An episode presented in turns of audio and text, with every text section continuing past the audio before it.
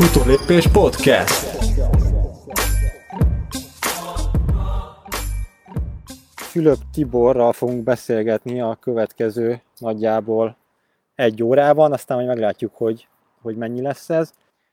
Igazából lehet, hogy ti is találkoztatok már ezzel a problematikával, hogy külföldi cikkeket, cikkeket olvastok, esetleg itthoni cikkeket is, és akkor esetleg különböző helyeken más-más terminológiát használnak ugyanarra a kifejezésre, például a laktát küszöb jelen esetben, hogy teljesen más egy angol szakirodalomban, hogyha olvastok angol cikkeket, és lehet, hogy teljesen más, amit az én blogomon olvastok, vagy esetleg amit a, a Lifelike sport, sportlabornak a, a blogján vagy Facebook oldalán láttok.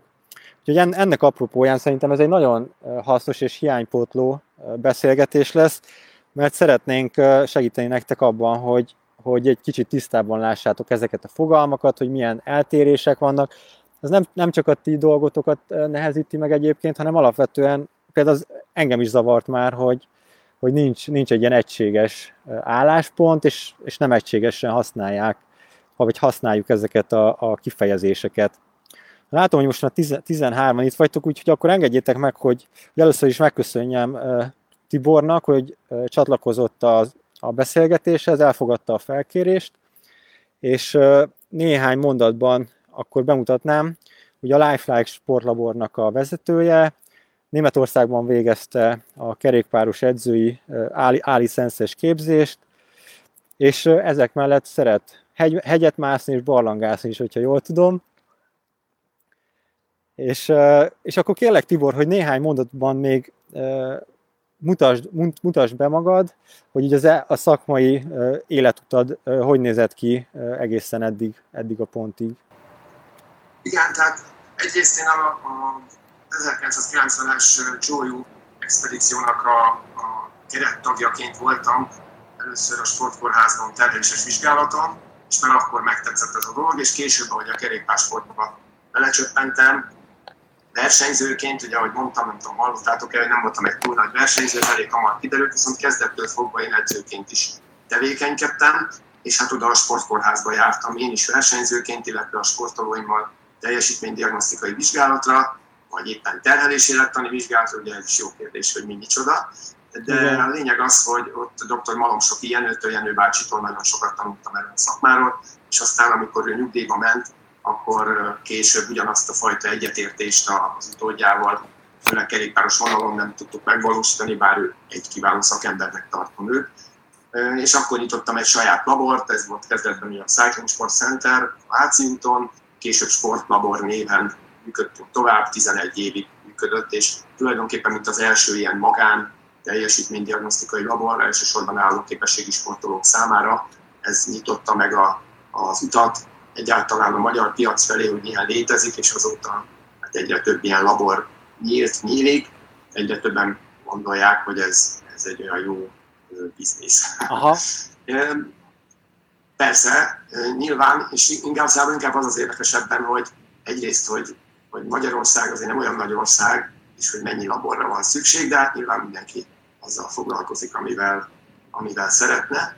A másik pedig az, hogy hát ez indította el tulajdonképpen nekem is ezt a, ezt a pályafutásomat, és először a, a sportorvosi központban, miután 11 év után a, a saját cégemet bezártam, így először a sportorvosi központban, az Ostrom utcában ott találkoztunk először, ha jól emlékszem. Igen, igen. Veled is. És az, aztán pedig, amikor megnyílt a, a Lifelike egészségügyi és mozgásdiagnosztikai központ, akkor oda kerültem, annak a sportlabor vezetője lettem. És ez tart mind a mai napig. Mellette a Magyar Kerékpáros Szövetségnek vagyok az oktatási és sporttudományi koordinátora, illetve a Magyar Kajakenú Szövetségnek a Sportegészségügyi Bizottságában is tevékenykedem. A Testnevelési Egyetemen a kerékpáros edzőképzést vezetem, úgyhogy nem unatkozom gyakorlatilag, ugye a sportszakmával, az edzőséggel, illetve elsősorban a teljesítménydiagnosztikával foglalkozom, ugye mellette állóképességi sportolókat, futókat, kerékpárosokat edzek is, de a fő tevékenységem az ugye a teljesítménydiagnosztika. Aha. Ezt köszi szépen, Tibor. Ezt említetted, hogy, hogy van több labor is itthon. Én, én kettő nagyobbról tudok, az egyik ugye a tiétek, a másik az Ensport, és ezen kívül van más labor is egyébként, ahol végeznek teljesítménydiagnosztikát? Hát igen, labor, attól függ, mit nevezünk labornak. Ugye régen is voltak akkor az állami labor, a termés vidéken még néhány egyetemen volt valamilyen fajta, hát az, hogy terhelés diagnosztikai labor, és akkor, akkor pontosabban fogalmaztunk. Nem biztos, hogy teljesítménydiagnosztikával, lehet, hogy terhelés élettannal, vagy éppen teljesítményélettannal foglalkoztak, szerintem ebben most nem menjünk bele, ez egy másik téma, hogy, hogy melyik diagnosztika mit jelent. Azóta pedig, és igazából nem az a baj, hogyha ha egy cégszerűen kezd el valaki ezzel foglalkozni a, a 21. században, hanem az, hogyha susni tuning módszerrel. Uh-huh. Nagyon sokan vannak úgy, hogy azt gondolják, hogy ha veszünk egy laktátmérőt, valamilyen ergométert, és akkor jaj, de jó, majd mi megmérjük, nem kell elmenni teljesítménydiagnosztikai laborba. Természetesen ugye nem feledve, hogy honnan indultunk, hát én is egy tax kerékpár ergométerrel kezdtem, nem egy Cyclus 2-vel, mint ami most már jó néhány éve van szerencsém vele dolgozni, de tehát ezek a, ezek a sutni próbálkozások tényleg, ugye pont ma kering a, a Facebookon, hogy nem szítjuk egymást edzőként vagy szakemberként, és ezzel én abszolút egyetértek, hogyha nem ad rá okot valaki, Aha. de nem is szeretnék ebbe belemenni. Nagyon sok olyat látok tényleg, hogy ó, majd én megmérem magam, és aztán valamilyen módszerrel hát nem igazán az jön, mint ami teljesítménydiagnosztikának számít. Ugyanez az edzőséggel is, erről is lehetne beszélni nagyon sokat. Ugye manapság mindenki edző, mindenki tanácsot ad, nem is szeretnék ebbe az irányba se elmenni, mert ez is megérne akár egy több órás beszélgetést, de azért vannak furcsa dolgok ezen a piacon. Hát természetesen egyszer elindítottuk ezt a folyamatot, aztán nyilván mindenki szeretne azon a területen tevékenykedni, amit edzőként vagy vagy éppen sportolóként jónak lát, ezzel nincs is semmi baj, viszont azért azt elmondanám, hogy maga ez a teljesítménydiagnosztika is egy szakma. Nyilván mindenki úgy kezdi, hogy először nem ért hozzá, aztán majd megtanulja, ugye én sem úgy születtem, hogy edző lettem, vagy éppen teljesítménydiagnosztikai szakember, ezt meg kell tanulni, de ez a kulcs szó, hogy igazából meg kell tanulni. Tehát ennek vannak olyan fogásai, és ide tartozik maga a terminológia is, amiről igazából ma beszélgetni fogunk, hogy ezeket nem árt helyre tenni. És az rendben van, hogy a, a nemzetközi sporttudományban is nagyon sokszor elsiklanak bizonyos dolgok felett, az rendben van, hogy ugyanazt esetleg más névvel illetik, hiszen a nemzetközi sporttudományban is kiváló szakemberek vannak, tehát eszem ágában sincs bárkit is kisebbíteni ezzel, nem is ezért mondom, csak azt szeretném ebből az egészből nyilvánvalóvá tenni, akár sportolók, akár edzők számára, hogy azért a teljesítménydiagnosztika is több annál, mint hogy most leveszek egy cseppért és megmérem, hogy mennyi teljesen van benne. Igen. az csak az alapszint. Ahhoz, hogy aztán tudjunk sportág specifikusan, például a végén, vagy akár versenyszám specifikusan valamilyen véleményt, hasznos véleményt mondani, az annál egy picit több háttérismeretet igényel, illetve a nagyon lényeges dolog, hogy az edzők részéről is háttérismeretet igényel, mert nagyon sokszor van, hogy elmennek ugyan diagnosztikára, de utána maga a sportoló mondja, hogy tök jó, megint eljöttünk, de az égvilágon semmi nem változott az edzésen, tehát nem látjuk az eredményét annak, hogy ez beépült volna. Igen. Egyébként volt olyan korábban, ahol még jegyzőkönyvet sem adtak, és nem is látta soha a sportoló jegyzőkönyvet. Tehát ilyenek is megtörténtek a régmúltban, ez még a, amikor nem nagyon voltak magánlaborok. És ugye, ahol abba hagytunk igazából, és talán ez az érdekesebb, hogy én azzal, azzal folytattam ott akkor, hogy, hogy nekem többször is szerencsém volt ezzel az egésszel. Az egyik az, hogy általános iskolában harmadiktól nyolcadikig tanultunk németül, a másik meg az, hogy mellette meg még külön is ráadásul. A másik pedig az, hogy ennek megfelelően én amikor edző, edző lettem, edzővé váltam, tulajdonképpen, ha úgy tetszik, kényszerből, hogy saját magamat, illetve a, a csapattársaimat, a csapatot tudjam edzeni, és mivel érdekelt is ez a dolog, hát gondoltam, hogy szakkönyvet kell hozzá szerezni, és a másik szerencse itt ért, ugye a német nyelvnek köszönhetően nyilván német szakirodalommal kezdtem el foglalkozni, az volt az első szakkönyv. Talán a második volt egyébként Wolfram Lindernek a, a neves kerékpáros edzőnek a, a könyve, amit uh, tulajdonképpen a német edzés metodika bibliájának is tekinthetünk, ott volt ez a, ez a német edzésrendszer először leírva. És a szerencse abban rejlik, hogy ebben már megjelentek azok az NDK-beli találmányok, azoknak a következtetései, amelyek a 70-es években a laktát diagnosztikából származnak. Mire gondolok? Például arra gondolok, hogy ők már leírták ebben a, a szakirodalomban, hogy hol van az aerob zóna, hol van az anaerob zóna, hol van az aerob anaerob átmenet. Na most, amikor valaki máshová teszi ezeket manapság, akkor pont ez a háttér ismeret, ez hiányzik nála. Én ebből indultam ki, tehát ez nyilvánvaló volt számomra. Ezzel összefüggésben pedig, aki nagyon sokat segített, ugye Malomsoki Jenő bácsi a, a sportkórházban, dr. Malomsoki Jenő, ő is tájékozott volt ezen a területen, és ezért mondom, hogy vele nagyon harmonikusan együtt tudunk működni. Ő volt a sportélettani szakember, terhelésdiagnosztikai szakember, én voltam az edző. Viszont egy nyelvet beszéltünk, mert ahogy ő értelmezte mondjuk az aerob zónát, ahogy ő értelmezte az aerob küszöböt, az egybevágott azzal, mint amit én olvastam, tanultam erről. És innen indult az egész folyamat, és az a rendszer, amit mind a mai napig használok a teljesítménydiagnosztikai jegyzőkönyvekben, illetve az eredmények kiértékelésénél az innen datálódik gyakorlatilag. Igen, igen, ez tök jó, hogy ezt felhoztad, meg ezt mondod, mert hát igazából azt elmondhatom talán, hogy, hogy mi azért így sokat leveleztünk, meg messengeren beszélgettünk, így egy-egy blogbejegyzés kapcsán, és ott ugyan, ugyanez a probléma felvetült, ami, a, ami alapján aztán végül megszületett ez a beszélgetés.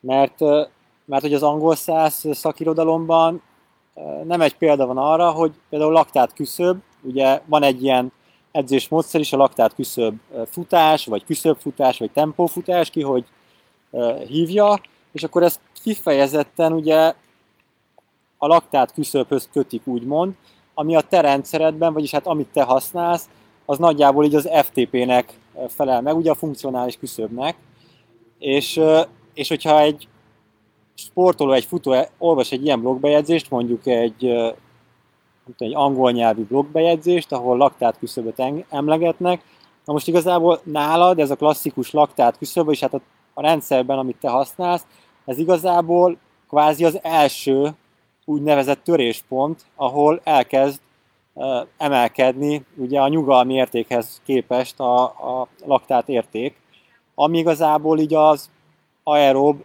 extenzív zónának ugye a teteje, hogyha, hogyha jól mondom.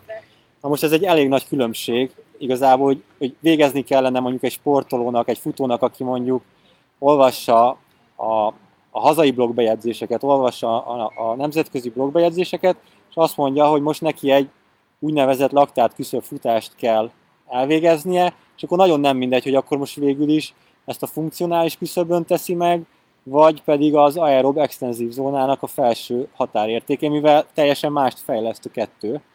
És ezért fontos igazából, hogy, hogy ti, akik most hallgatjátok ezt a beszélgetést, hogy ezt így helyre tudjátok tenni, hogy most akkor valójában mi ez a laktát küszöb, vagy, vagy inkább én azt mondom, hogy nem is, nem is azt kell van akinek így a szájába adni, hogy ez a laktát küszöb, hanem szerintem szerencsésebb, hogyha így megmagyarázzuk mondjuk egy fél mondattal, vagy egy mondattal, hogy mondjuk, eh, hogyha én azt, mond, azt írom egy blogbejegyzésben, hogy tempófutás és laktát küszöb, vagy laktát futás, akkor zárójelbe oda mögé, hogy ez mondjuk megfelel a nagyjából így az egy órás eh, versenyintenzitásnak, tehát az, az a tempó, az az intenzitás, amit relatív maximális intenzitáson egy órán át fent tud tartani a futó, és akkor már igazából előrébb van, hogy nagyjából milyen intenzitáson is kellene edzenie, hogyha arról beszélünk, hogy tempófutás, vagy, vagy futás. A te, az a rendszer, amit használtok, Tibor, az hány ilyen törés, töréspontot különböztet meg, és mi a nevük ezeknek a töréspontoknak, hogy így jobban értsék azok, akik most nézik ezt az adást, mert tényleg én naponta találkozom azzal, hogy akár videókban, akár blogbejegyzésekben, mondjuk az Egyesült Államokbeli edzők laktát küszöböt és például anaerob küszöböt, azt kvázi szinonimaként használják az edzéseikben. Egy, egyik mondatban laktát küszöböt mondanak, a másikban anaerob küszöböt, és igazából a te rendszered alapján teljesen más helyi értéket kapnak ezek a te, ez a terminológia. Ez nagyon érdekes dolog. Ugye Pont a, a minap kérdezte valaki a, a testképzésen, de lehet, hogy máshol, mindegy, lényegtelen, hogy erre a rendszerre hivatkozhat-e úgy, hogy ez a Fülöp-Tibi féle rendszer. Na most ehhez nem venném a bátorságot, hogy azt mondjam, hogy a Fülöp-Tibi küszöbb koncepciója, bár egyébként tényleg így van, tehát ezt, ezt mi használjuk, elég régóta hozzáteszem, tehát most már azért, azért lassan mondjuk 15 éve körülbelül, vagy ha még a korábbi időket is hozzászámítjuk, akkor, akkor, akkor még régebb óta. De a lényeg az, hogy ugye már az, hogy, hogy az amerikai edző mondjuk egyszer azt mondja, hogy laktát küszöb, egyszer azt mondja, hogy anaerob küszöb, az már felvet egyfajta slendriánságot. Tehát akkor most így hívják, vagy úgy hívják, akkor most ez micsoda. Tehát ez már egy, egy probléma. Ugye Amerikában alapvetően a spiroergometria, a gázcsere analízis az elterjedt a küszöb meghatározásra. Az megint egy másik rendszer. Ott régen ott is hívták úgy, hogy laktát küszöb egyes, laktát küszöb kettes, de igazából az nem laktát küszöb, hanem az ventilációs küszöb, a légzésből, illetve a gázcseréből határoz meg különböző küszöböket, és abból is van mondjuk három. A PT1, most már ez az elterjedtebb elnevezés, hogy ventilációs küszöb 1-es, ventilációs küszöb 2-es, ventilációs küszöb 3-as.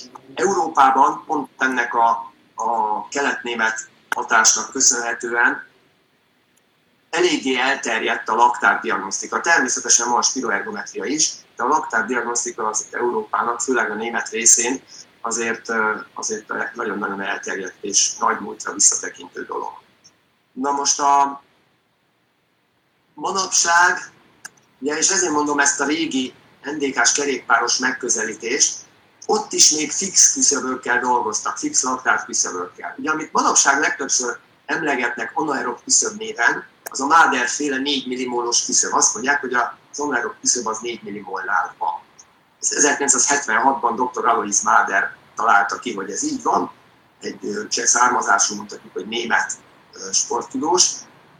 És nem sokkal utána egyébként a laktárdiagnosztikám is 1979-ben dr. József Kajl nevezette az individuális küszöb fogalmát, tehát ami már nem fix értékhez köti, hanem individuálisan a saját laktát felszaporodás a laktát görbének a jellemző pontjaihoz köti a küszöböket.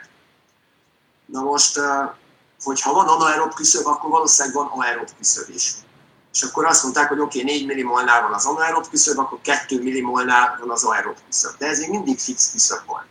És közben jött ez a bizonyos NDK-s kerékpáros dolog, és a, a Lindner leírta azt, hogy még fix küszöbként, hogy 3 millimólig van az aerob zóna, tehát az alapálló képességi zóna, 6 millimol fölött van az anaerob zóna, ahol a tejsav elkezd hirtelen felszaporodni, és a kettő között, tehát a 3 és a 6 millimol között van az aerob-anaerob átmenet. És aztán később, a, amikor már az össz Németország volt, akkor azt a koncepciót találták ki, hogy osztályuk Hans Hermann Dickhut professzornak az 1980-as években, azt 88-ban kialakult küszöbb koncepcióját, ami a laktátgörbe első alsó töréspontjából, és ezt laktát küszöbnek, LT, lactate threshold, nevezte az, akitől ő ezt származtatta. És az ő küszöbb koncepciója abban rejlik, hogy azt találta, hogy van egy aerob küszöb, amit mondjuk ő is individuális anaerob küszöbnek hívott. A lényeg az, hogy ezt úgy kapjuk meg, hogy a laktát küszöbhöz hozzáadunk egy fix laktát értéket, és akkor ebből lesz az IAS, az individuális anaerob küszöb. Na ez már a két alsó küszöb. És akkor erről szoktak általában beszélni, a laktát küszöböt hívták aerob küszöbnek, az IAS pedig anaerob küszöbnek, ugye individuális anaerob küszöbnek.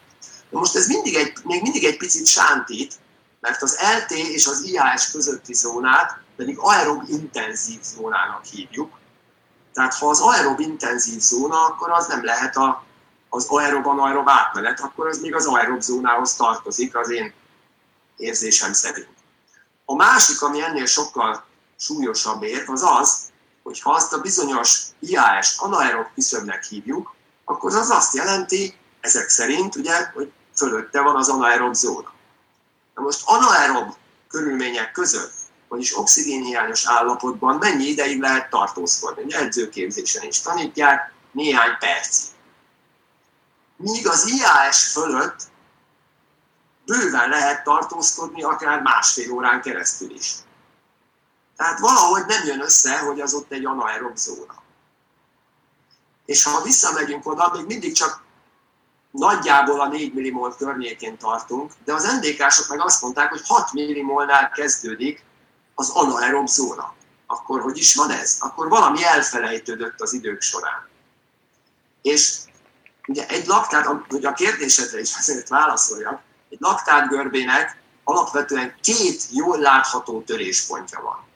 Van egy alsó, egy első töréspontja, csak ha elsőt mondunk, az könnyen félreérthető, mert van egy felső töréspontja is, ezért azt szoktuk mondani, hogy az első alsó töréspontja, ameddig a laktát görbe egyenes. És jó esetben nem csak egyenes, hanem vízszintes is, az az igazi. Az egy jóképű laktátgörbe, úgy szoktuk mondani, hogy stabil alapálló mutatókkal. És akkor hol van az a jól látható felső töréspont? Hát az egészen véletlenül ott van a 6 millimol környékén, amit ugye régen az NDK-sok leírtak. Valóban a legtöbb laktátgörbére, ha ránézünk, akkor ugyanígy jól látható, jól meghatározható egy felső töréspont is. Tehát akkor ott valami ezek szerint történik, ott elkezd hirtelen felszaporodni a tejsav. Ráadásul ezt a felső töréspontot nagyon sok minden visszaigazolja. Visszaigazolja például a szétesett mozgás. Oxigénhiányos állapotba kerülve szétesik a mozgás. Kerékpárosoknál, ahol tudjuk a teljesítménydiagnosztikai vizsgálat során pedálfordulatot folyamatosan figyelemmel kísérni, rögzíteni, ott jól látszik, hogy egyszer csak hirtelen letörik a pedálfordulat, vagy szétesik a mozgás, ami azt jelenti, hogy felviszi, hogy leesik magától, megint felviszi, megint, és nagyon nagy kilengéssel kezd el változni a pedálfordulat. Érdekes módon ez ugyanott van, ahol a laktát görbének a felső töréspontja. A másik érdekesség, hogyha spiroergometriát is végzünk, tehát van rajta egy maszk, és akkor gázcsere analízisből határozott meg a ventilációs küszöböket, akkor van egy VT1, van egy VT2, és van egy VT3 is, amiről szintén ritkán beszélnek, és úgy tűnik, mintha ez egy új találmány lenne, most kezdi visszahozni egyébként az egyik spiroergometriás rendszer gyártó a köztudatban a VT3-at, holott sokkal korábban, sokkal régebben is van rá szakirodalmi hivatkozás. Van ugyanis egy ventilációs küszöb 3-as, amikor elkezd hiperventilálni, nyilván elkezd nem olyan jó állapotba kerülni, oxigénhiányos állapotba kerülni, illetve még véletlenül az oxigén felvétel is ott kezd el platózni. Tehát onnantól kezdve nincs oxigén felvétel, az a VO2 maxnak a, a teteje, és ez megint csak véletlenül egybeesik azzal a felső laktát törésponttal. Aztán, hogyha egy magyar találmányt, az MMSX szenzort megnézzük, ami a bőrhőmérséklet változás alapján következtet az aerob-anaerob viszonyokra, ami, ahol emelkedik a görbe, melegszik ott az aerob dominancia van, és ahol elkezd kihűlni, ott, ahol csökken ez a görbe, ott pedig van az anaerob dominancia. És véletlenül ennek a töréspontja is pontosan, nagyjából pontosan odaesik, ahol a laktát görbének a felső töréspontja van. Tehát azért mondom, hogy legalább négy paraméteren megjelenik ez a felső töréspont, ami fölött ugye az oxigénhiányos állapotnak a zónája van, magyarul az anaerob laktacid, laktát felszaporodással járó anaerob zóna. Tehát akkor ez lesz valójában az anaerob küszöb. És akkor ami ott 4 millimol környékén van, az már is sántít, hogyha azt anaerob küszöbnek hívjuk, hiszen már van egy anaerob küszöb. Van egy alsó töréspontunk, az lesz a laktát küszöb, ami véletlenül nagyjából megint csak egybeesik az első ventilációs küszöbbel. Második töréspontnak hívtak, Az is egy, egy töréspont tulajdonképpen, csak az első ránézésre annyira nem látszik, mert ott ívesen kezd el emelkedni a görbe, nem egy egyértelműen egy töréspontot mutat, mint az első vagy a felső töréspont esetében. És ott lesz, az egyébként véletlenül pont a, nagy, a 4 millimol környékén van ez a bizonyos középső töréspont, ez az íves szakasz, az lesz majd nem pont 4 millimolnál, mint ahogy a felső töréspont sem pont 6 millimolnál van, hanem 6 millimol környékén. Van akinél az 7, van akinél 8, van akinél 5,3, de nagyjából a 6 környékén. Az összes többi paraméter, amit mondtam, az, az szintén segít ezt pontosabban belőle. És 4 millimol környékén valójában van egy pont, és az megfelel annak, amit, amit az aerob, anaerob átmenetben a két zóna, a fejleszt, úgynevezett fejlesztési tartomány, illetve a VO2 max, az extenzív és az intenzív résztávos zóna határának tekinthetünk, és tulajdonképpen azt nevezhetjük jobb hiány FTP-nek, mi úgy hívjuk, hogy FTP. Ugye ez nem egy pontos dolog, az FTP az nem egy ilyen élettani megközelítésű valami, ezt a vatt alapú edzésben egy alap kiinduló pontnak találták ki annó, és azt mondták, hogy az egy órás standard erő kifejtésnek a mértéke. Sőt, hát a kifejezés is tulajdonképpen azt jelenti, hogy funkcionális küszöbb teljesítmény, mint functional threshold power, de mi funkcionális küszöbnek hívjuk magyarul, az igazából FT lenne, csak ha FT-nek rövidítem, akkor azt gondolják, hogy magamról neveztem el a küszöböt, hát ezt pedig azért elkerülném, úgyhogy ezért ott az FTP-t alkalmazzuk erre. Na most ugye az IAS, az IQT féle IAS, az még mindig ott van valahol a kettő között, az LT és az FTP között, és arra mondták azt korábban egyes kutatók, hogy az azért nem jó az a metódus, mert alábecsli a küszöböt. A küszöb, mindig a A küszöb, az mindig ezt a 4 millimol környéki valamit jelenti. Amit egyesek anaerob küszöbnek hívnak, az amerikaiak laktát küszöbnek hívnak. Na most a Dikut módszer féle küszöb az meg teljesen jól elhelyezkedik abban a rendszerben, hogy aerob extenzív zóna, aerob intenzív zóna, extenzív résztávos zóna, intenzív résztávos zóna és a laktacid zóna. Tehát arra pedig nyugodtan mondhatjuk azt, hogy az lesz az aerob zónának a felső határa. Az aerob zóna ezek szerint akkor a elejétől kezdve az IAS-ig tart, amit aerob küszöbnek hívunk innentől kezdve mi legalábbis, és ezt az aerob zónát fogja ketté osztani az LT, a laktát küszöb, egy aerob extenzív és egy aerob intenzív szakaszra. Egyébként a laktát, a laktát diagnosztikának a legmodernebb verziója az Insight, Sebastian Weber, egy molekuláris humánbiológus és sporttudományi szakember, rengeteg profi kerékpáros csapatnak az edzője, egy, egy nagyon nagy koponya. Ő is anaerob küszöbnek hívja, ő egy küszöbről beszél, és azt mondja, hogy az az anaerob küszöb, ahol az aerob rendszer és az anaerob rendszer egyensúlyban van. Az anaerob rendszer az mit csinál? Az tejsavat termel, annak a mértékegysége lesz az anaerob glikolitikus, vagy maximális glikolitikus teljesítmény, maximális laktát termelődési ráta, ez lesz a Béla max. Az aerob rendszer pedig a keletkezett tejsavat feldolgozza. Ez lesz a maximális oxigén felvevő képesség, vagy más néven az aerob teljesítmény, a VO2 max. És ahol ezek, tehát a laktát termelődés és a laktát feldolgozás egyensúlyban van, ott van a küszöb.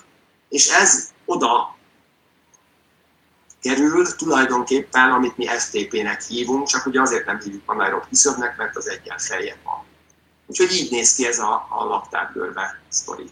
Én azt javaslom mindenkinek, hogy nézze meg majd még egyszer egyébként a, a videót, mert tudom, hogy most ez nagyon bonyolultnak hangzik, de azért van erre szükség főként, vagy azért van nagy jelentősége ezeknek a tartományoknak, meg ezeknek a küszöbök, küszöböknek, hogyha készültök versenyre, például nagyon fontos, hogyha van, térjünk vissza mondjuk egy laktát küszöb, vagy egy küszöb futáshoz, vagy tempó futáshoz, hogyha sikerült ezt meghatározni, hogy ez nálatok hol van, és mondjuk ezen, a, ezen az intenzitáson kell dolgozni, az azért fontos, hogy azokat a képességeket fejlesztétek, meg majd igazából ezt a úgynevezett FTP-t, vagy, vagy funkcionális küszöböt egy kicsit kiebb tudja tolni, tehát ezáltal ehhez a küszöbhöz igazából egyszerűen nagyobb gyorsabb intenzitás fog társulni.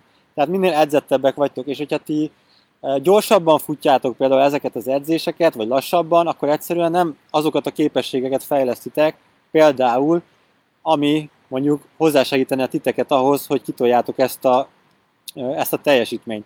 Nyilván ez nagy, nagyban függ attól, hogy éppen mire készültök, vagy melyik periódusában jártok a felkészüléseteknek, de azért van nagy jelentősége ezeknek az intenzitási tartománynak, tartományoknak és küszöböknek, mert, mert hogy más képességeket fejlesztetek azzal, hogyha mondjuk aerob tartományban, és annak is az extenzív részén edzetek, és más, másra hattok, más energiátikai rendszereket, más enzimatikus folyamatokat, anyagcsere folyamatokat tréningeztek azáltal, hogyha például a, ezen a funkcionális küszöbb intenzitáson edzetek, vagy éppen olyan edzést végeztek, egy olyan intervall edzést végeztek, amit mondjuk a VO2 max tartományban. Szóval mindegy, mindegyiknek megvan igazából a célja és a helye a felkészülésben, és ezért nagyon fontos, hogy ha, ha tényleg meg, megadja az edző, vagy ti magatoknak meghatározzátok, hogy most melyik edzést milyen tartományban végeztek, akkor ne fussátok például gyorsabban,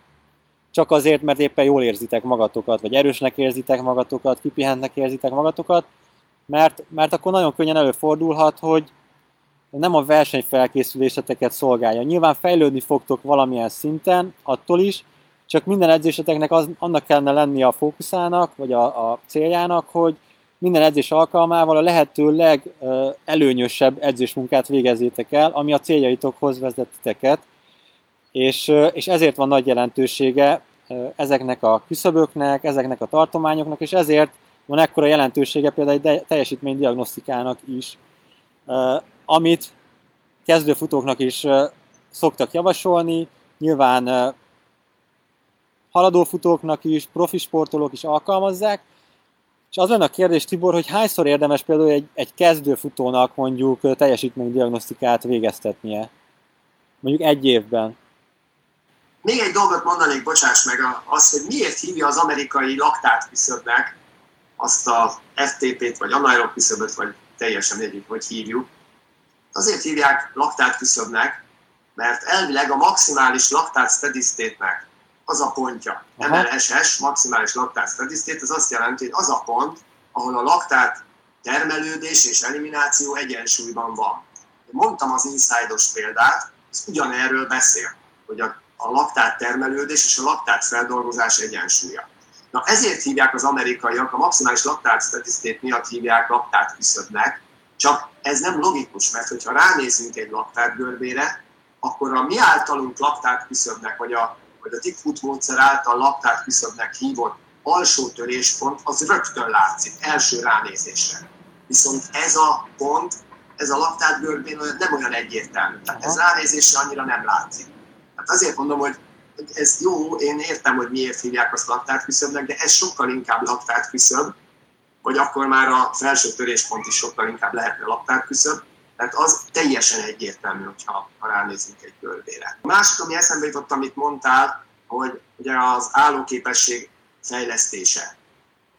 Erre szokták mondani, hogy szoktak hivatkozni a polarizált edzés el, elvére, ami azt jelenti, hogy a két végletet kell fejleszteni, mint a maximális oxigénfelvő képesség, az aerob teljesítménynek a, a, az eszköze. Tehát ezt a két dolgot kell hozzáfejleszteni. Az egyik véglet az a laktát alatti, tehát az aerob extenzív zónában végzett zsíranyagcsere edzés. Tehát egyrészt a zsíranyagcserét, azt, hogy a szervezet megtanulja, hogy hogyan tud a zsírból energiát előállítani a leghatékonyabban, a leghosszabb ideig, stb. stb azt ott lehet iskolázni. Ez a hosszú távú állóképesség energetikai hátterének a kulcsa.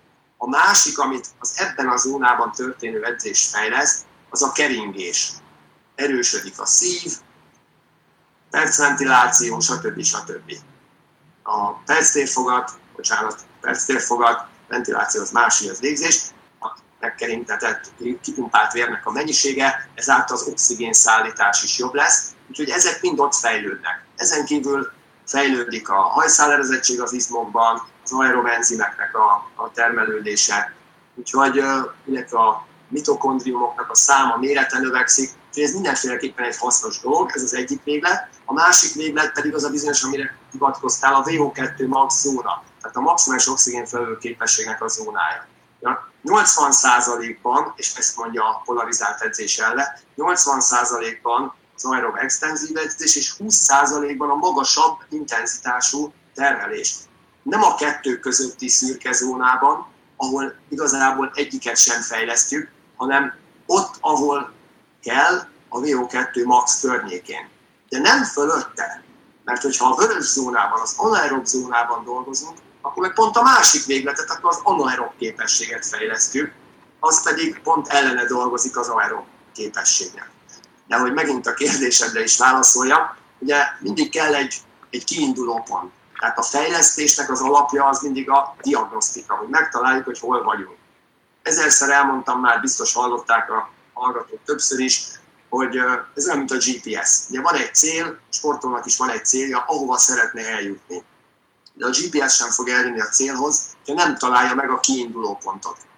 Én is jártam már úgy, Budapesten szerettem volna elmenni valahova, és azt hitte valamiért, nem tudom miért, azt érzékelte, hogy Párizsban vagyok, és kiírta, hogy tudom, 13 óra. Hát akkor ezzel nem fogok eljutni a célhoz. Hát ha megtaláljuk a kiinduló pontot, akkor tudjuk, hogy a kiinduló pont, a van érték és a cél, a kell érték között mekkora a különbség. És ahogy a gyaloggalobban a rekettyés jelenet mondja, a kettő közti különbséget lejtős ösvényen hidaljátok át, ugye ez a lejtős ösvény lesz majd maga az edzésvonal. Tehát ez a kiinduló pont, ez az első diagnosztika, ha úgy tetszik. És utána pedig azért kell teljesítménydiagnosztika, amit a GPS is csinál. Fordulj balra, fordulj jobbra, újra tervezés, ezek a dolgok tulajdonképpen az edzés munkának a kontrollja. Egy edzetlen kezdősportolónál nagyon gyorsan változhatnak értékek, akár a pulzuszónák is. Most, hogyha két hónapig dolgozunk a jó pulzus értéken, mondjuk a jó pulzuszónában, majd két hónap után az edzés hatására ez a pulzusszám lejjebb megy, az ehhez az intenzitáshoz tartozó pulzusszám csökken, mi pedig továbbra is a magasabb zónában, magasabb pulzus számon dolgozunk, akkor már nem abban a zónában leszünk, hanem egyel fölötte. És akkor már is nem azt fejlesztjük, amit kell, tehát amit addig felépítettünk, adott esetben leromboljuk. Hát ezért kellenek a megismételt vizsgálatok, hogy lássuk, hogy egyáltalán jó fele ad-e az edzésmunkat, tényleg az fejlődött-e is olyan mértékben, mint ahogy szerettük volna, illetve, hogyha kell, akkor a, a paramétereket, vagy a zónákat utána tudjuk kalibrálni, utána tudjuk állítani. Tehát a minimális szám, aminek értelme van mondjuk egy szezon belül, szezonon belül, az a kettő. Ugye az első az megmutatja a kiinduló pontot, az aktuális állapotot, a második pedig az akkor aktuális állapotot, illetve a kettő közti edzésmunkának a hatékonyságát. Na most ez a minimális. Ami az ideális, élsportolóknál, de tulajdonképpen teljesen mindegy, élsportolóról beszélünk, vagy amatőr sportolóról, vagy hobbisportolóról, hogyha kontrollálni szeretnénk folyamatosan az edzésmunkát, akkor az évi 5-6 vizsgálattal lehet tökéletesen jól lefedni az edzésperiodizációt. Kropko Péter mondta sokszor, hogy ő bizony majd, hogy nem havonta járt teljesítménydiagnosztikai vizsgálat, amikor élsportoló volt. Most maradjunk csak az 5-6-nál, azzal elég jól le lehet fedni egy, egy szezon. Most aki valamilyen oknál fogva nem tud ennyiszer elmenni teljesítménydiagnosztikai vizsgálatra, akár hozzánk, akár máshova, teljesen mindegy, nem tud, az azt jelenti, hogy nincs rá pénze. Azt megértem. Ha nem akar, azt nem tudom megérteni. Annak szoktuk azt mondani, hogy oké, okay, 5-6 nem megy, akkor van a kettő között, ugye a kettő és az 5-6 között van a 3-4, amivel már lehet dolgozni, amivel már elég jól le lehet fedni az egész szezon. Ugye az úgynevezett alapozás elején van egy, nagyjából az elején, akkor mondjuk a, a közepén, attól függ milyen hosszú ez a egyébként előkészítő periódusnak hívott időszak, akkor a közepén meg mondjuk a végén az már három, ott azért több hónap van közte, illetve mondjuk a tervezett csúcsforma előtt körülbelül egy-másfél hónappal, és akkor így jön ki mondjuk ez a három-négy vizsgálat, amivel érdemes igazából dolgozni. Közben érkezett még egy kérdés, hogy az órák által belőtt zónák sok mindentől függnek, és hogy a megadott adatokból, a hasz, hogy ugye az algoritmus kiszámolja ezt, és hogy ezek mennyire használhatóak igazából, amit így az órák ilyen zónákat meghatároznak. Mert ugye itt meg kell adni... Nagyon jó kérdés. Igen, igen, hogy itt meg kell adni életkor, testsúly, stb. Nyilván egy ilyen VO2 max értéket is kiszámol ebből, és e- ez alapján is, meg nyilván így az edzés értékek alapján is ezeket így módosítja, amikor látja, hogy milyen edzést végez a, a futó, de hogy mennyire lehetnek ezek pontosak, szerinted Tibor, hogy, hogy ezek minden esetben távol vannak az igazságtól, vagy előfordulhat olyan helyzet, amikor alapvetően jól tudják kiszámolni ezeket a dolgokat? Minden dolog, amit, amit számolunk, az nem ugyanaz, mintha megmérnénk.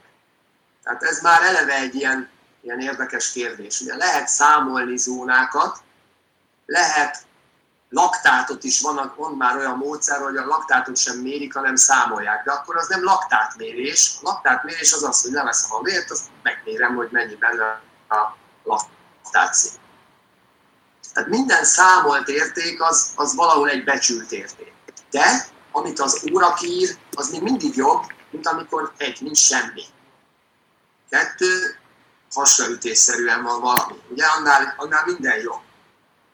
Vannak ilyen képletek, amivel zónákat lehet százalékosan meghatározni. Legegyszerűbb módja, hogy a maximális pulzusnak hány százalékánál van a zóna. Mi is használunk ilyet, de nem azért, hogy a zónákat meghatározzuk, hanem hogy amikor megvannak a küszöbök a laktátgörbe karaktere alapján, akkor a maximálishoz képest lássuk azt, hogy a laktát küszöb és az aerob küszöb az a maximális pulzusnak hány százalékánál van, vagy a maximális sebességnek hány százalékánál van. És van egy ilyen elv, hogy amihez viszonyítunk, az az, hogy mondjuk a laktát küszöb a maximális pulzusnak a 75 százaléka környékén van. Az annyit jelent, hogy ha itt a pulzusod magasabb, az aerob extenzív zónában magas a terhelési pulzus. Ezzel tudjuk jellemezni a keringésnek az edzettségét. A, az aerob küszöb az a maximális pulzus 85%-a. Ez volt a 75, ez a 85%. De kinél mennyi? Mert itt, ahogy mondtuk, hogy 75%, ez van akinél 83%, van akinél meg 67%. Tehát nem lehet fixen azt mondani, hogy ez a 75%-nál van. Tehát ezért mondom, hogy a maximális pulzusból fix százalékokkal nem lehet zónákat kiszámolni. Igen, igen.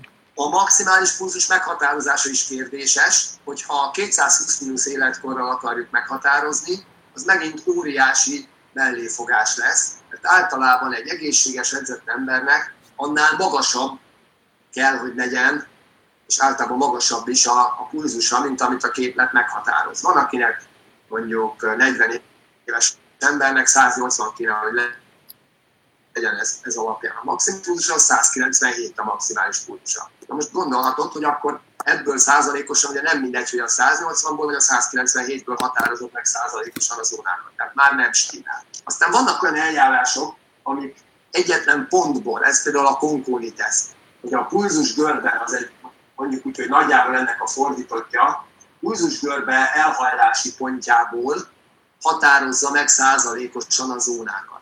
Igen, de az egyetlen egy paraméter, ráadásul az csak a keringés, és nincs mögötte az anyagcsere. De az anyagcsere mi? Anyagcsere folyamatok, energiaszolgáltató folyamatok, annak lesz a mellékterméke a tejsav termelődés, tejsav felszaporodás, felhalmozódás, azt látjuk a laktát görbéből. Tehát az energiaszolgáltató rendszerek működése azért az egy lényeges dolog. Na most, hogyha egy pontból legyen az konkóni küszöb, legyen az egy FTP teszt, akkor ugyanab individuális pontot, egy egyénre jellemző pontot, de az csak egyetlen egy lesz, egyetlen egy paraméter a szám a keringés alapján. De onnan még nem tudjuk, hogy neki az energiaszolgáltató rendszerei hogyan működnek. És ha abból az egy pontból százalékosan osztjuk le a zónákat, akkor pont a legrelevánsabb zónáknál, ami a legfontosabb, pont itt az alja, az aerob extenzív zóna, vagy éppen itt az aerob intenzív zóna, itt lesz nagyon nagy eltérés. Ez nagyon sok esetben tettem érhető. Van aztán, akinél kisebb eltérés, van, akinél pontosan ugyanaz, mint amit az óra mutat, vagy amit ő kiszámolt magának. Ilyen is előfordul, de a maga a laktátbőrbe, hogy látjuk, az nem csak azt jelenti, hogy akkor tudunk belőle tempó vagy pulzuszónákat meghatározni, hanem látjuk azt is, hogy milyen képessége fejleszteni. Igen, hát ez nagyon fontos, hogy minél intenzívebb, minél nagyobb intenzitáshoz társuljon még mindig zsíranyagcsere dominancia igazából. Ez nagyon fontos távfutóknál, hogy minél, minél jobban ki tudják, vagy ki tudjuk tolni ezt a, ezt a küszöböt, ezt a tartományt, hogy magasabb intenzitáson is zsírt éget főként a szervezet, mert ez is iszonyatosan gazdaságos. Még mindenképp szeretnék visszacsatolni, itt említette Tibor ezeket a teszteket, hogy ugye sokan, szerintem akik nézik ezt a videót, ő, ők is használják a Training Peaks nevezetű szoftvert, és, és ott is egyébként csak így mellékesen, ott is laktát küszöbnek hívják a, a funkcionális küszöböt, amit itt mi fun, igen, fun, funkcionális küszöbnek hívunk, és ugye ott van egy ilyen 30 perces tesztfutás, ami alapján a Training Peaks-ben be lehet állítani ezeket a tartományokat, vagyis hát meg lehet adni ennek a 30 perces tesztfutásnak az utolsó 20 percéből a, a, a pulzust, és az egész futásból pedig a, a sebességre vetített küszöbértéket, és akkor utána szépen kilistázza itt a zónákat, hogy ott, ott ebben az esetben, hogyha, hogyha edzővel készültök, és az edző Training Peaks-en keresztül adja az edzéseket, akkor ott is érdemes erre figyelni, hogy ott is csak egyetlen egy küszöb van meghatározva, ez az úgynevezett laktát küszöb, vagy funkcionális küszöb, és ebből, ettől függetlenül még, amit itt láthattok Tibornak az ábráján, itt az extenzív zónával kapcsolatban, az aerob, aerob zónával kapcsolatban, hogy ott még lehetnek nagyon nagy eltérések ettől függetlenül. Szóval ott az edzőnek így a saját tapasztalata, tudása, belátása szerint érdemes módosítani például azokat az edzéseket, amik mondjuk ebbe a tartományba esnek. Vagy hogyha magatoknak próbáljátok ezzel a protokollfutással, ezzel a pályatesztel igazából meghatározni a, a funkcionális küszöböt, vagy laktát küszöböt, akkor azzal számoljatok, hogy nem elég csak az, hogy mondjuk mit tudom én, ennek a küszöbnek a 80%-án vagy a 85%-án futjátok a, a, a aerob extenzív tartománynak a felső határán futjátok az edzéseteket, mert, mert könnyen előfordulhat, hogy, hogy igazából nem, nem lesz pontos, épp amiatt, amit Tibor itt az imént elmondott. Szóval, hogy a Training Pixel edzetek, vagy az edzőtök ezen keresztül küldi az edzést, akkor érdemes ezeket így jobban szemügyre venni ezeknél az edzéseknél. Ezek a Training Peaks és egyéb dolgok, ezek is a watt alapú edzésből fejlődtek ki. Igen, amikor igen. Amerikában feltalálták a, a watt alapú edzésnek a metódusát, és nagyon sokan mondanak vele kerékpárosok is, hogy jó, nekem most már van wattmérőm, az egy mobil teljesítménydiagnosztikai eszköz, jaj de jó, STP-t tudok utána állítani gyakorlatilag minden héten, jaj de jó, akkor már nem kell teljesítménydiagnosztikai laborba menni diagnosztikai vizsgálatra. Ez sem igaz, tehát a hír igaz, de ettől függetlenül, akik wattmérőt használnak, élsportolók is járnak továbbra is teljesítménydiagnosztikai vizsgálatra. Egyrészt azért, mert maga egy teljesítménydiagnosztikai vizsgálat nem csak erről szól, hogy meghatározzuk az zónákat, hanem ott van még sok minden egyéb, nyugalmi testösszetétel analízis például, vagy HRV analízis, és az összkép ad majd egy olyan dolgot, hogy na akkor milyen területeken kell változtatni ahhoz, hogy jobb teljesítményt tudjon nyújtani.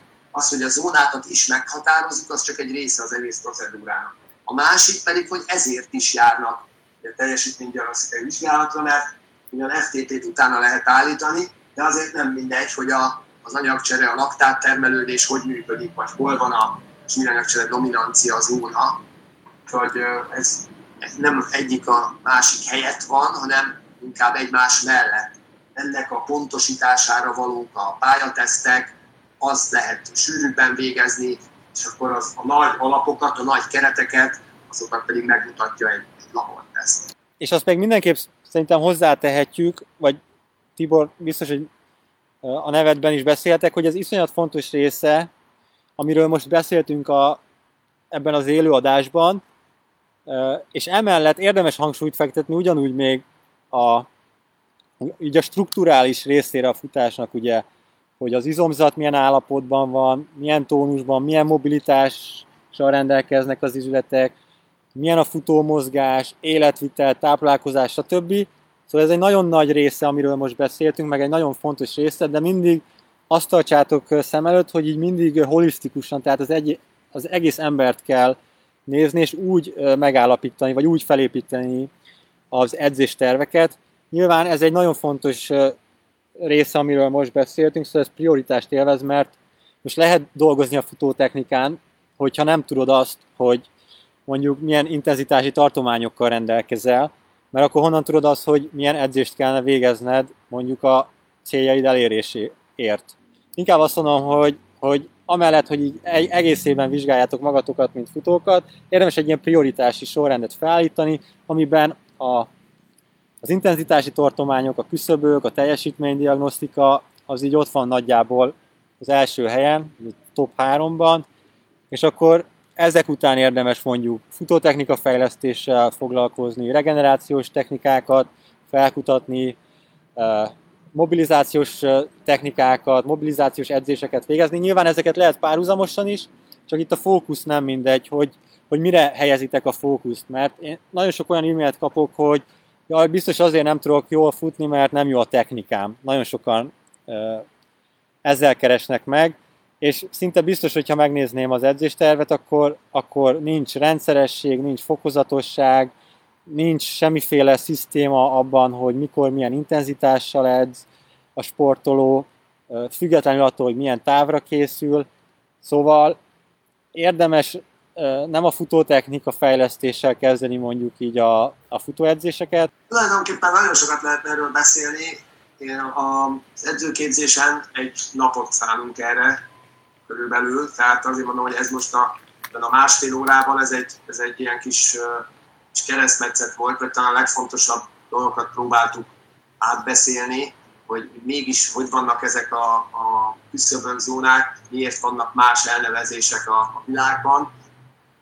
Ezért, amiket mondtam. És ugye a másik meg az, hogyha van egy kutatócsoport, ami, ami kutat valamit, és egy új felfedezést tesz, akkor szereti a sajátját elnevezni, szereti azt előtérbe tolni, úgyhogy ez is benne van ebbe, tehát ha olvasunk szakcikkeket, akkor mindig van benne, hogy valaki próbál valami újdonságot felfedezni. Ott lehet, hogy nem az újdonság az jó, meg hasznos, de lehet, hogy vissza is kell néha nézni egy kicsit a múltba, és ott már megtaláljuk adott esetben a választ, mert ilyen is van. Tehát nagyon sok, ha csak elmegyünk még a táplálkozás irányába, ugye ott is annyi információ, és annyi egymásnak ellentmondó információ. Igen, igen Hát az, hiába olvasol az ember egy, egy vadonatúj szakcikket, akkor azért nem lehet azt mondani, hogy az a, az a tuti, ami abban van. Tehát azért mondom, hogy ezt, ezt így is kell nézni. Én nem csináltam semmi más, tehát azért mondom, hogy ez nem a, a Fülöp-Tibi találmánya ez a, ez a küszöbb koncepció, hanem igazából csak egy picit összerendeztem azt a sok mindent, ami, ami egyébként a gyakorlatban működik, és próbáltam alátámasztani egyéb más dolgokkal, ugye ezt a bizonyos felső küszöböt, ezt így azért a a, hát lassan már mondhatom, hogy a több évtizedes tapasztalatom alapján próbáltam úgy, úgy rendszerbe szedni, és látszanak azért bizonyos dolgok, hogy, hogy mi hogyan működik. Ugye a magyar nyelv pedig az, ha úgy tetszik, egy, egy újabb ilyen, ilyen szerencse, hogy a magyar nyelvben jól lehet árnyalni dolgokat, akár ugye a diagnosztika elnevezések kapcsán, terhelés diagnosztika, teljesítmény diagnosztika, terhelés élettan, teljesítmény élettan, ami nem biztos, hogy így megvan mondjuk a németben is, akár vagy az angol nyelvben, de magyar nyelven ezt nagyon-nagyon jól lehet árnyalni. Így a, a küszöbök is nagyon jól kifejezik adott esetben, hogy, hogy mi micsoda, mit akar. Egyébként a magyar terminológiában is vannak természetetlen dolgok, hogy már ugyan ehhez kötve, hogy lejjebb teszik az anaerob küszöböt, mint ahol valójában van. Ott van két zóna, amit a aerob-anaerob átmenetben mi aerob extenzív és, uh, bocsánat, extenzív résztávos és, és intenzív résztávos edzésként hívunk, vagy zónaként hívunk. Ezt a magyar terminológia anaerob extenzív és anaerob intenzívnek hívja, pedig az még csak az aerob-anaerob átmenet. És ami valójában az anaerob zóna, azt meg hogy hívják a magyarok, laktát toleranciának. Na ez pláne értelmezhetetlen számomra, hiszen ahogy láttuk, a vörös zóna, a legfelső intenzitási zónában nincsen laktát tolerancia. A tolerancia az ott van, ahol még a termelődés és a feldolgozás egyensúlyban van. Igen. Ott pont az a lényeg, hogy ott szakik az egekbe a tejsav. Tehát ez a laktát tolerancia, ez maximum pszichés toleranciát jelent, amikor már kezd fájni, kezd beállni a combunk, akkor ki meddig írja még. Hát azért, az, vannak ilyen furcsaságok még a magyar nyelven is. Ha bárkinek bármilyen kérdése van, mondom, ez, ez egy kimerítő téma egyébként, egy nap az edzőképzésen, és az csak az edzőknek, amit erről tudni kéne, és még nem az, amit mondjuk egy diagnosztikai szakembernek erről tudni kéne, úgyhogy erről nagyon-nagyon sokáig lehetne beszélni. Ha bárkinek bármilyen kérdése van, akkor nagyon szívesen válaszolok rá, majd igyekszem ott a csoportban. De egyébként a legegyszerűbb, hogyha írtok nekem közvetlenül a Messengeren, és ha nem is tudok rögtön válaszolni, de amint hozzájutok, akkor, akkor nagyon szívesen válaszolok mindenkinek. Jó, szuper, szuper. Nagyon szépen köszönöm, hogy, hogy elfogadtad akkor még egyszer a, a felkérés, meg hát, hogy ennyire informatív volt maga az élőadás. Szerintem iszonyat hasznos volt, úgyhogy ezt érdemes többször, meg, többször megnézni a csoporttagoknak, meg tervben van, hogy hanganyagot is készítek belőle, szóval akár ilyen podcast formájában is hallgatható lesz majd. És hát a jövőben szívesen csinálunk ilyet, vagy hasonlót, hogyha megírjátok, hogy milyen témákkal, konkrétan milyen témákkal foglalkozzunk. Úgyhogy, úgyhogy tovább jó futást kívánok mindenkinek. Köszi szépen Tibor még egyszer, hogy rendelkezésünkre álltál, és kérdezhetünk tőled, és akkor itt a live adás alatt feltett kérdéseket, akkor még mindenképp meg fogjuk válaszolni. Futólépés podcast. Tartsd a futólépést!